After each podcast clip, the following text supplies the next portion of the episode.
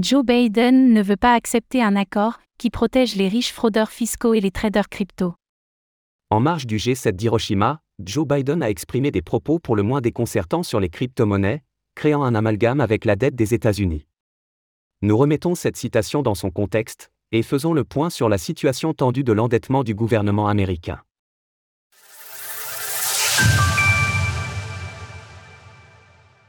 Joe Biden pointe du doigt les traders crypto.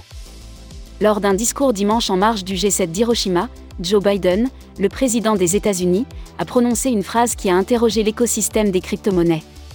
Et je ne vais pas accepter un accord qui protège les riches fraudeurs fiscaux et les traders crypto, tout en mettant en danger l'aide alimentaire pour près d'un million d'Américains.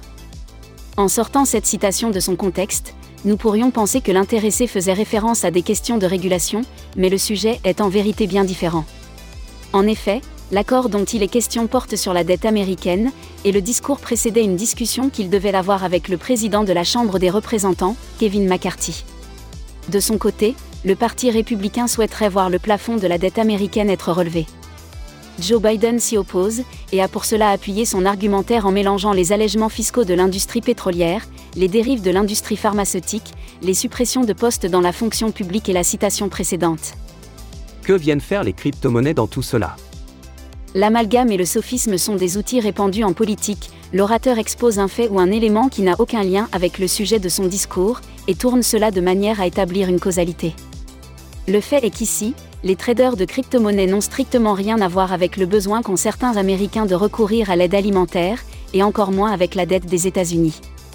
À propos de la dette, cette dernière grimpe de manière quasi exponentielle depuis 40 ans maintenant dans le pays.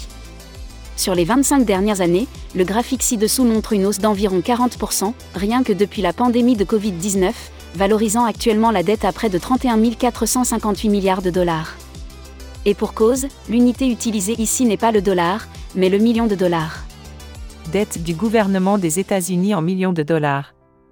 Il convient alors de s'interroger sur la pertinence de rapporter les crypto-monnaies à un tel sujet.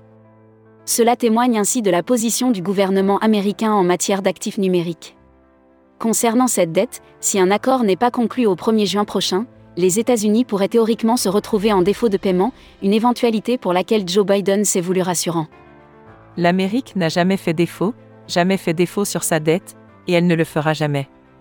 En effet, il suffit pour cela que le Congrès relève ce plafond d'endettement année après année comme le veut la tendance, permettant alors au gouvernement d'emprunter de manière presque illimitée. Source : Maison-Blanche, Trading Economics. Retrouvez toutes les actualités crypto sur le site cryptoast.fr.